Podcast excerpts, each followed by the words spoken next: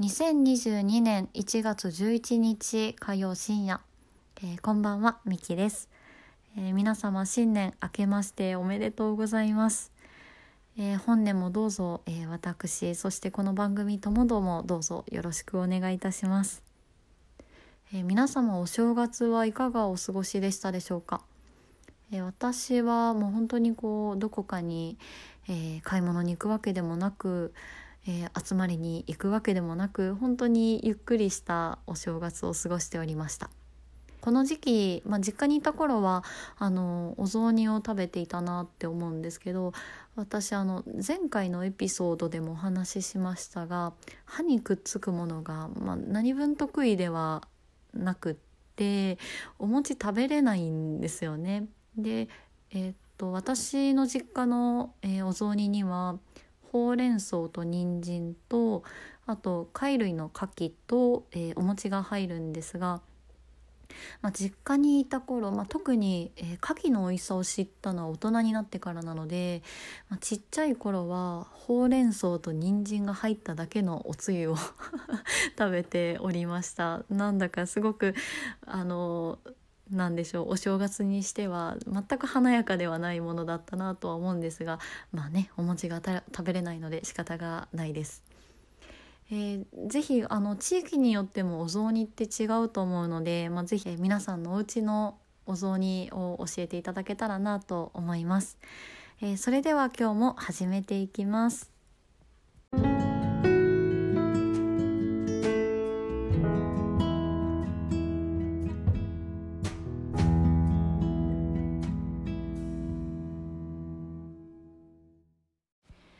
ようこそ本と学びと私の時間へ。この番組は私ミキが本の世界で気づいたこと日常で気づいたことをゆるゆるとお話ししている番組です。で田舎暮らしの30代 OL が鳥のさえずり虫の声時には海の波をトーバックにお話をさせていただいております、えー、今日もゆっくりと皆さんと素敵な時間を過ごせたらと思いますのでどうぞよろしくお願いいたします。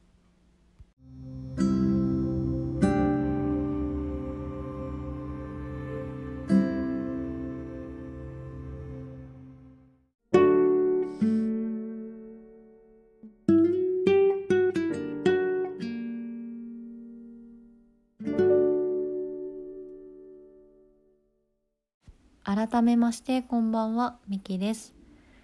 えー、皆さん初詣は行かれましたでしょうか、えー、身近な場所やあとは旅先で行かれた方もいらっしゃるかもしれないですね、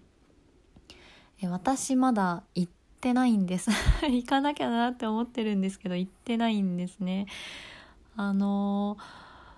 そうですね。何分こう人混みが苦手っていうのもあるんですけども、まあ、年末からの寒さゆえに部屋に閉じこもっているなと感じています、まあ、どうにも寒いのが苦手なんですよね、まあ、でも旧正月までに行けたらいいかなとゆるゆると考えているので、まあ、2月ぐらいまでには、ね、のんびり行動しようかなと思っています。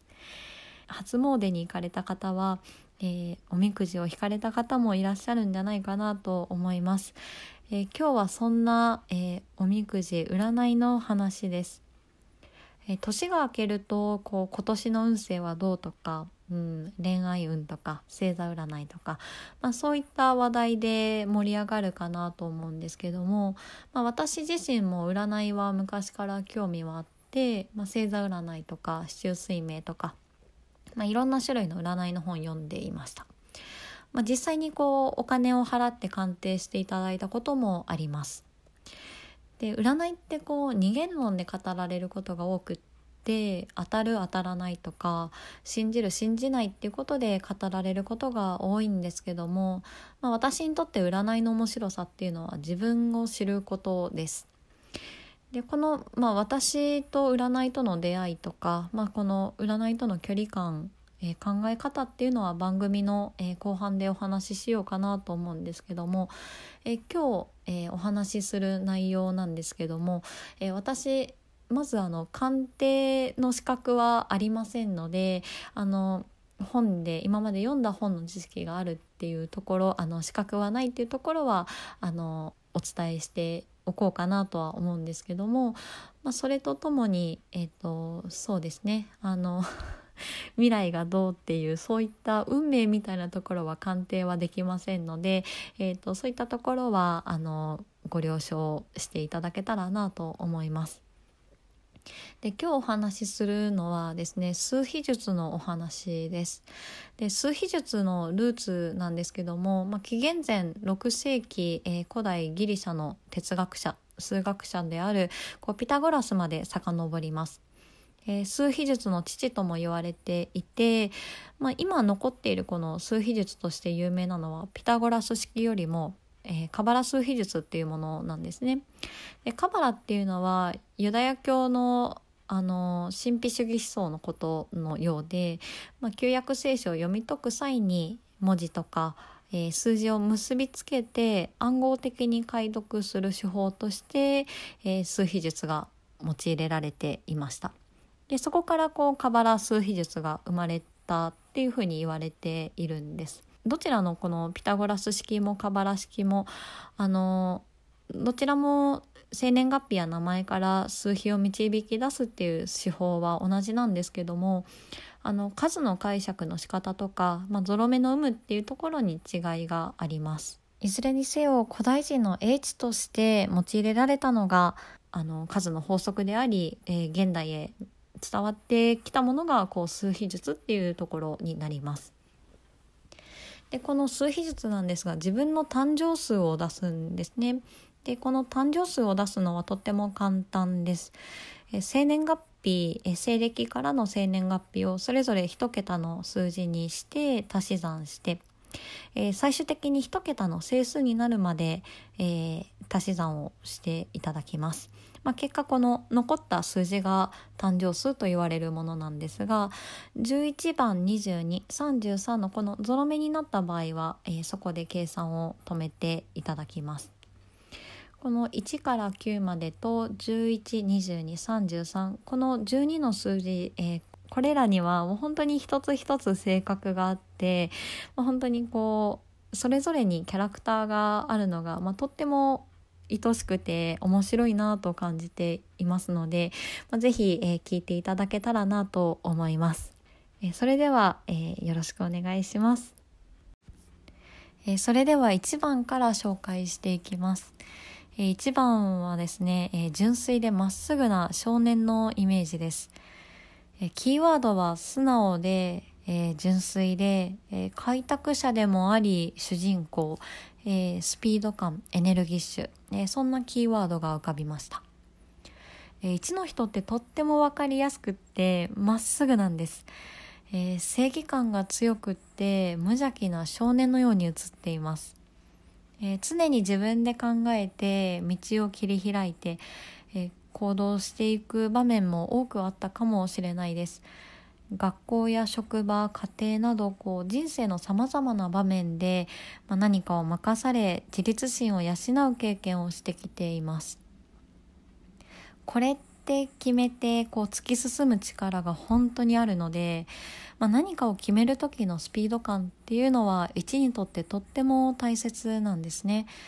ただこのスピードが速すぎて他のマイペースな数字の人を置いてけぼりにする場面も見受けられます。まあそんな時はこうせっかちって思われることもあるかもしれないです、えー、多くの人は物事を決める時に躊躇してしまったり不安に思うことが多いんですけども、まあ、一の人は本当にお構いなしで、えー、本当に勇猛果敢に突き進んでいきます。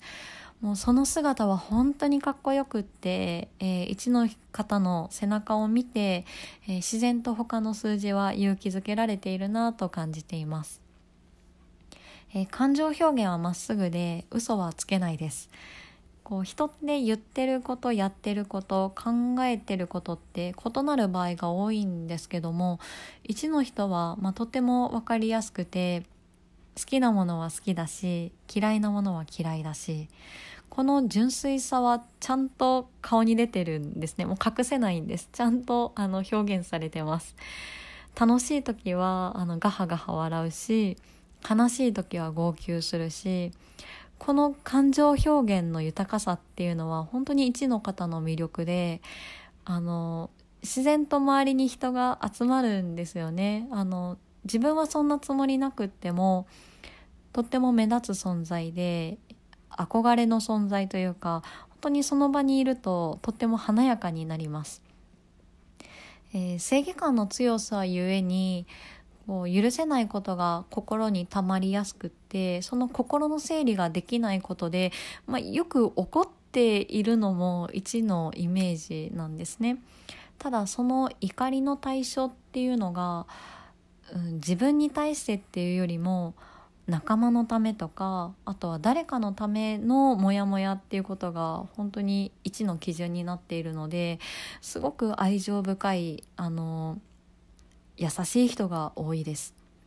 まあ、時に多くの人の価値観の中で戸惑ってしまうこともあるかもしれないですし、まあ、誰かのための行動が勘違いされることもあるかもしれないです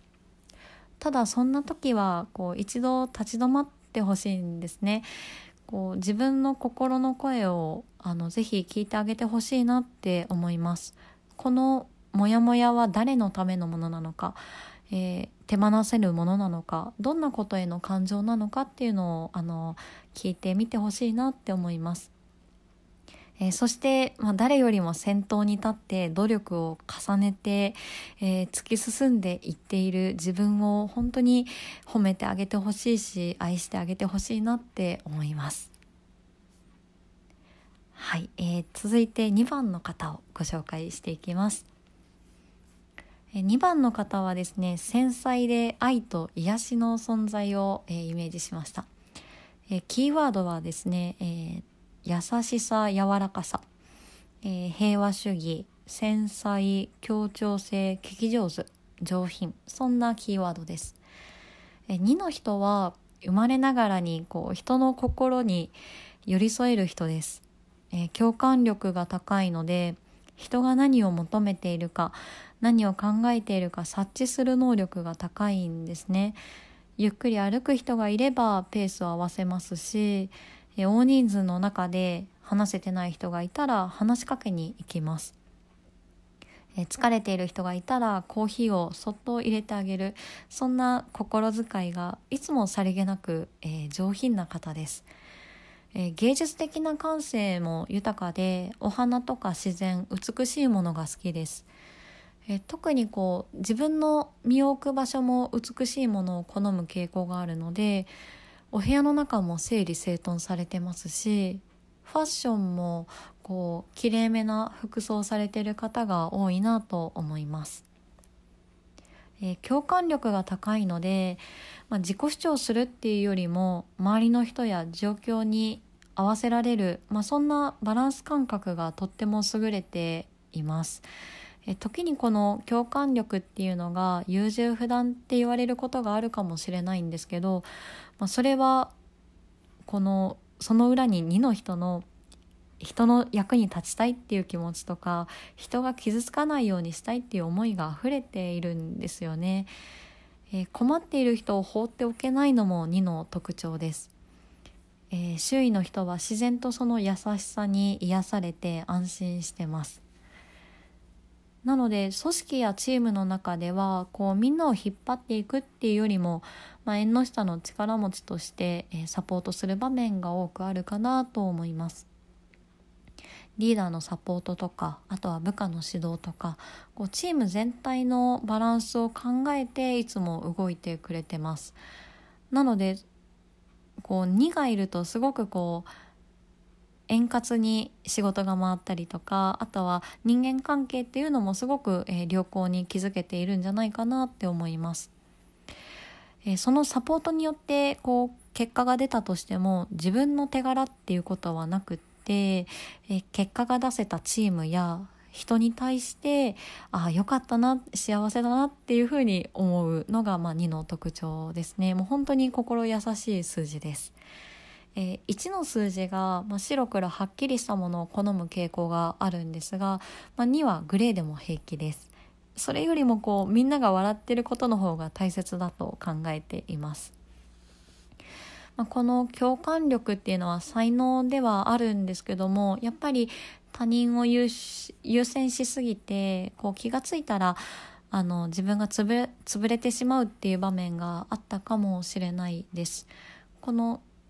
共感力の高さっていう才能は、まあ、しっかり自分の中に受け入れながらもあの自分の楽しいとか嬉しいとかこれは嫌だなっていう快不快の部分は本当に大切にしてほしいなって思います。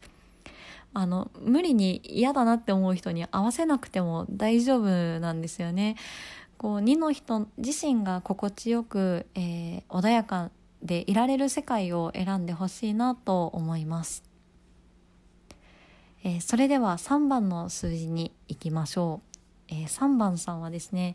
え好奇心旺盛で楽しいことが大好きな子犬のような人です、えキーワードは喜び子供。ピュア天真爛漫。えー、好奇心旺盛気まぐれ。社交的。こんなキーワードが浮かびました、え、年齢関係なく、えー、天真爛漫で愛される人です。もう感情表現も豊かですし子犬のようなもう好奇心が本当に高くって、えー、とっても無邪気で可愛らしい人があの多いのも3の特徴かなと思います。えー、楽観的でいつもニコニコしているので、まあ、自然と人に愛されて可愛がられてます、えー、楽しいことも大好きでそして感性も豊かなのでこうひらめきだったりとかアイディアも湧いてきたりそれを表現するのも得意なんですよね。なので自分の気持ちに正直で夢中になってる時の3番の方って本当に無敵です。あのワクワクして興味のあること、まあ、もう時間も忘れて没頭していることが多いんですが、まあ、その状態に入ると本当にキラキラしてて後ろの尻尾が見えるくらい楽しそうなんですね。そしてその周りもそんなさんを見て楽しそうだなって思うし、まあ、近くにいるえー、友人たちにもその楽しさをシェアできるので、まあ、本当に愛が溢れているようなあの数字だなと思います。ただその分我慢するのは本当に苦手で好きなこと以外は集中力は発揮されないですし、えー、お説教してくる人は本当に苦手です。大人になるにつれて、まあ、ちゃんとしないといけないとか、まあ、みんなと同じことをしないといけないとこう心の中に、えー、大人と子供を共存させようとすると、まあ、うまくいかないんですね。こう我慢をすると、まあ、ストレスが溜まりやすいのも3の特徴で、まあ、特にいつもニコニコあの感情表現しているからこそこう我慢したり怒りをこう溜め込んだ場合は本当に体調を崩すほどダメージが出てきてしまいます。でこの天真爛漫で気分屋な性格はあの時として悪気なく人を怒らせてしまうことがあるんですね。で悪気はないですし3の人が悪いっていうわけではもちろんないんですけどもやっぱりこうイメージや気分が先行しやすい天真爛漫さっていうのは食い違いを生みやすくなるので、まあ、悪いって思った時には素直に謝るっていうのが、まあ、人間関係でのキーワードになるように思います。えー、3の人にはですね、まあ、そうは言いながらも私はこう自分の気持ちに忠実に生きてほしいなって思います。こう楽しい時とかワクワクしているともう自然と人が集まって縁が広がっていくので、まあ、気づかないうちに周りに助けられていることも多いですしやっぱりこの楽しそうな3番の人って本当にキラキラして見えるのでもう自分のために生きていいなって思います。この楽しいを探すセンサー本当に大切にしてほしいなって思いますさて、えー、続いて4番の方を紹介していきます、えー、4番さんは、えー、真面目でコツコツ、え誠実な努力家の方です、え4番のキーワードなんですけど、え客観的で冷静で真面目で誠実で優しい安定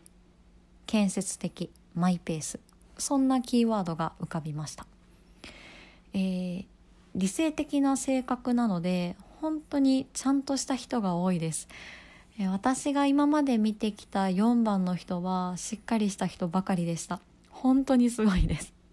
もう曲がったことが大嫌いで、まあ、正しい人なんですけどこのルールを守ることを苦に感じないんですよね。えー、そして頭の回転が速いので、まあ、仕事の面でもしっかり結果が出せてこうできる人って言われたことがあるんじゃないかなと思います。えー、計画を立てるのも得意なので旅行に行く時の下調べは欠かさないです。スケジュールもバッチリです。行き当たりばったりはあのむしろ不安になるタイプかなと思います。えー、慎重で分析力もあるので危機管理能力も高いんですね。こう計画、えー、備える能力がどの数字よりも高いので4番の右に出る人はいないです。えー、そしてこう理論立てた考え方ができるので説明もうまいですしこう周りの人はやっぱりいつも正しい4番の人に話を聞きに行くっていうのはすごく安心してあのそうした日々の積み重ねというか誠実性の部分ですごく人から頼られている数字だなと思います。こうした、えー、真面目さというか冷静さっていうのは発揮されるのは仕事の場面だけではなくって、えー、家庭内でも4の人はプロフェッショナルです。えー、掃除や洗濯もあのきちっとできますし規則正しい生活とか経済的な面でももうしっかりしてます。あとは夫婦としてとか親としての責任を強く感じているのも4の特徴かなと思います。で4番の人ってこうきちっとしてこう固く見られやすいんですけどもこう平穏や安定が好きなんですよね。なのでマイペースな部分もあってお昼寝が好きだったりとかゆっくりこうお酒を飲んだりして心が落ち着く時間っていうのをどこかで作っているのも、まあ、4番さんかなと思います、まあ、そういった時間がとっても大切なんですよね。え自分にも人にもまず正しさの中で接することが多いので時として厳しいという印象を持たれがちなんですけどもただこの正しさの中には4の人なりの愛情がたっぷり詰まっているんです。人に迷惑をかけないようにしたいとか傷つく人を救いたくないっていう思いやりが溢れているんですね。なのでこの正しさの中でもしこう4番の人が苦しくなることがあったらこの正しさが手放せるものなのかっていうのは、まあ、ぜひ心に聞いてみてほしいなって思います。誰よりも先を見て動ける4の人だからこそあの人のために動けますし自分の中の安心とか気持ちの揺れっていう、まあ、自分に対してもしっかり目を向けて、えー、大切にしてほしいなと思います。続いて5番の方をご紹介していきます。5番の方はですねフットワークの軽いエンターテイナーです、えー、5番のキーワードはですね、えー、五感が鋭くて人懐っこい明るい頭の回転が速い瞬発力華やか、えー、そんなキーワードが浮かびました。えとってもキラキラしていて華やかで人懐っこくって、えー、アクティブの一言に尽きる数字です、えー、好奇心旺盛で思い立ったら即行動します、えー、考える前に体が動いています、えー、食べたり飲んだり感じたり、え五感をフル活用している姿は本当にキラキラしています、えコミュニケーション能力もとっても高くて、え勘が鋭いので自分の立ち位置とか相手の要望も瞬時に把握してます。もうどこにいてもみんなの憧れ的な存在でアイドルみたいな人ですね、まあ、モテる人が多いのも5の特徴なように感じています瞬間瞬間を楽しみたいあのワクワクした3番の人と、えー、好奇心旺盛なのは同じなんですけどもただ5の人はその楽しさから気づきとか成長もセットで楽しみが含まれているんですね。なので目標や夢への実現に向かってる場面もとってもワクワクしてます。えー、冒険家のように、えー、自由に行動していきますね。あの行動力とか決断力実行力も兼ね備えているので新しいことでも積極的に挑戦することが大好きです。もしこう壁にぶつかったりしても5の人に対して心配は無用です。もうあの好奇心と負けず嫌いっていうのがあのしっかりあるので逆境を乗り越えることさえも楽しんでいるなと思います。なのでこの5の人のもとで働く人は本当に楽しいですし幸せです。この上下関係っていう枠にとらわれるよりも仲間とかチーム意識が高いのですごくこうフレンドリーに接してくれますしあの小さな部分も気づいて褒めてくれるのですごくこう楽しい活気のある職場も作ってくれます。アクティブで明るくてこう人気者なので勘違いされやすいんですけども内面とっても繊細なんですね。本当にもう私今友人の5番を思い浮かべてますけども本当に明るいんですけどやっぱり人のことまでしっかり見えるからこそ自分がどう見えているかっていう意識も多いというか高いんですよね。なのであの時としてこれくらい言っても大丈夫だろうってこう周りからトゲのある言葉をね言ってくる人がいるかもしれないですしこう自由すぎるからってていうことでこうこうあるべきだっていう正しさを言われることもあるかなと思います。でもそんな時はもうぜひ自分を褒めてあげてほしいんですね。あの今日のファッションのイケてるポイントとかあの何をしてる時が心がワクワクするかなとかぜひあの自分の心を満たすことをぜひしてほしいなと思います。あの5番の人がキラキラしている姿は本当に周りを明るくするので、まあ、そんなかっこいい自分を信じていてほしいなって思います。では最後に6番さんの紹介ですね。えー、6番はですね愛と調和のお姫様のイメージです、えー、キーワードは愛と美しさ、えー、奉仕や責任感バランス、えー、上品共感そんなイメージそんなキーワードを思い浮かべました、えー、人の心に寄り添い、えー、聞き上手です、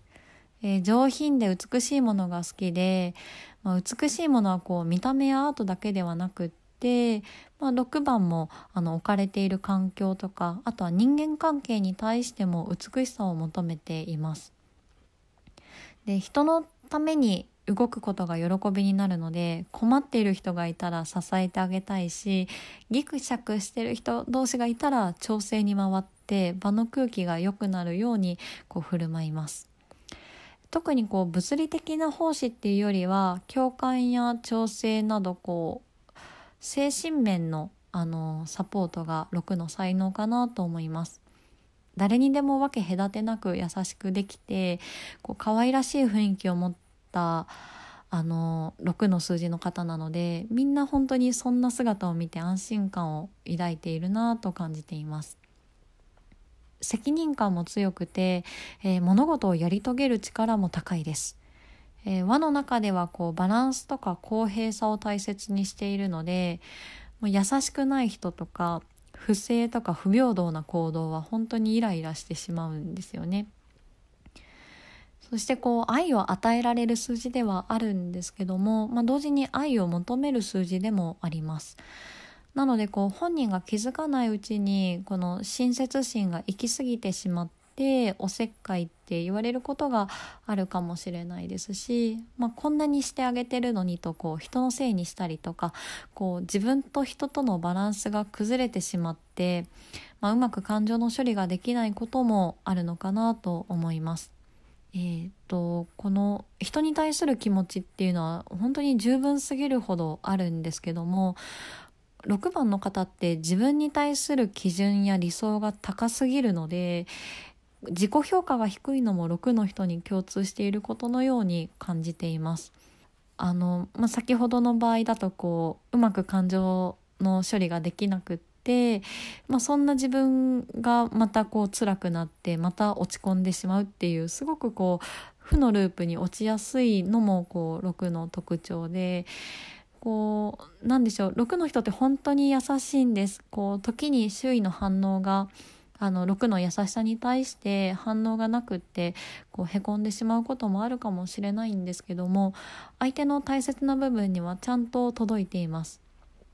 え、いつも変わらず優しい眼差しを向けてくれている、え、6の人のことを本当に周りも知っていますし、まあ、どれだけ6の人の愛情に助けられているかこうちゃんと自分で自分のことを褒めてあげてほしいなって思います。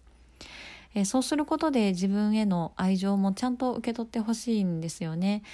こう自分に対しても愛することを忘れずにいてほしいです。え、私自身も人生で一番苦しかった時に助けてくれたのは6の数字の人だったのでもう本当にあの自分のことを低く見積もらず褒めてあげてほしいなって思います。えさて1番から6番まで紹介させていただきました、え後半の7番からはまた次週紹介させていただけたらなと思います。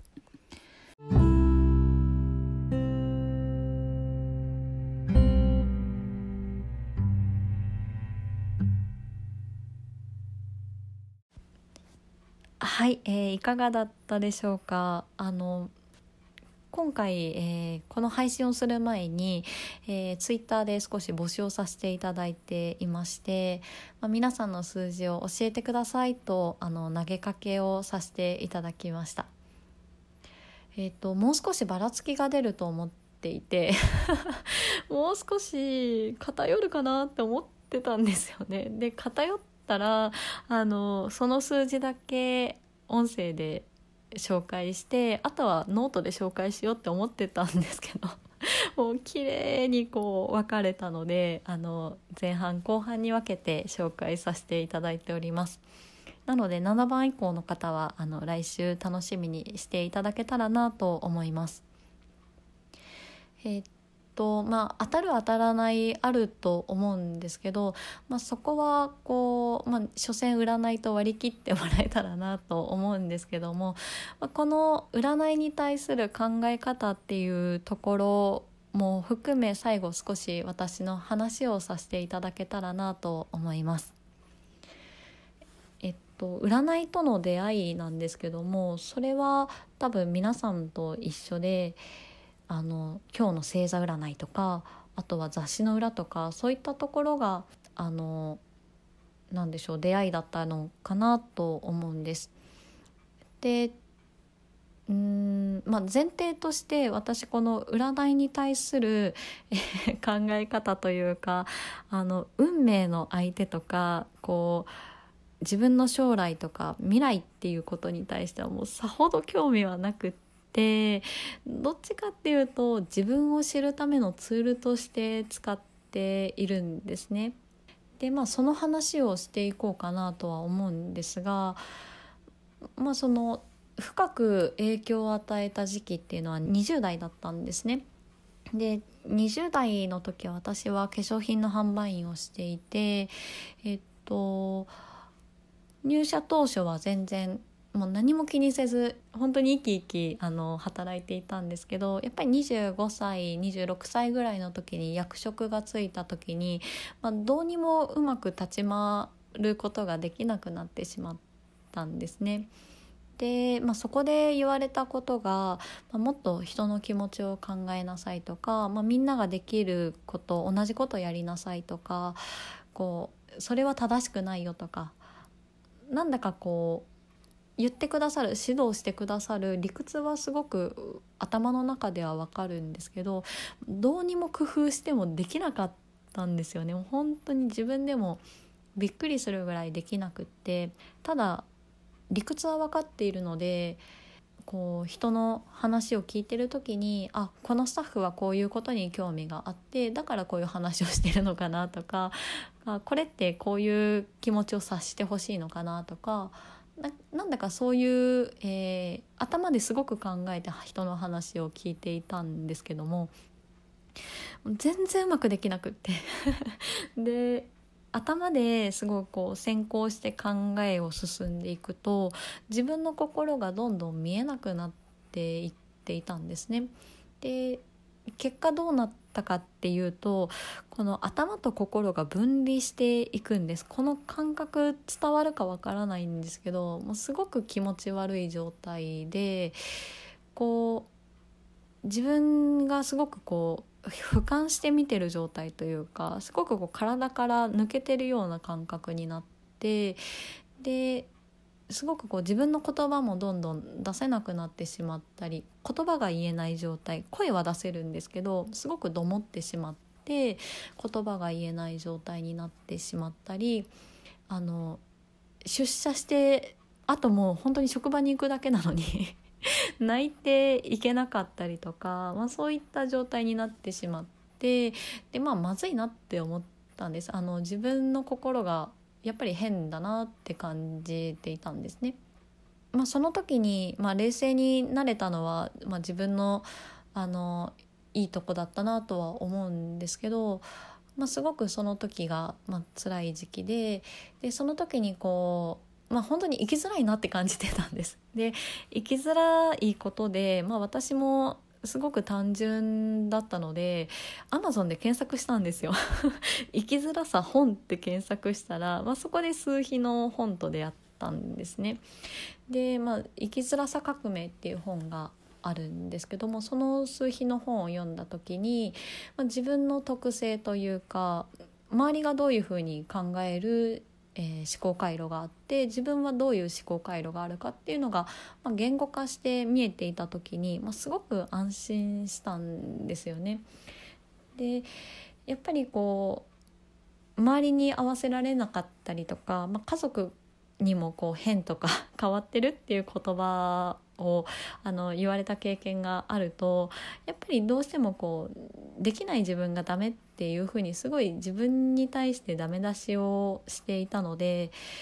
こう自分がどういう人間かっていうことが知れた時にすごく安心をしたんです。でやっぱりこう常識だったりとかうん他者の正義ってていうところに自分を当てはめようとすると、まあ、すごくやっぱり苦しいところがあって、まあ、それを悩める私が自分を取り戻すために使えたのが、まあ、その占いだったのかなって思います。なので何でしょうこう占いって占いに依存するのはやっぱり違うと思うんですよねこう判断が自分でできなくって占いを使わないと判断できないっていうのはまたこう使い方が私は間違っていると思うんですけどやっぱりその自分を知ることで何か気づきを得たりとかあとは自分だけではなくって他者を知ることによってこう心の整理がつかないところが整理がつけられたりとかうん自分と他者に少し距離を置けるようになったりとかするっていうのは、まあ、すごく私としてはあの有効な使い方かなと思っています。なのでうーん何でしょうまあ所詮は占いと思っていただけたらなとは思うんですけどうーん私はこの数比術を知ることで自分の数字もまた来週お話ししますけどもあの自分の数字が大好きになりましたしやっぱり他の数字に対してもすごく愛しさを感じているのでなんだか私は、うん、出会えてよかったなって思っています。まあ、何か皆さんの気づきにもなればなと思っておりますので、えー、ぜひ来週も聞いていただけたらと思います、えー、今日も聞いていただきありがとうございます、えー、それではまた。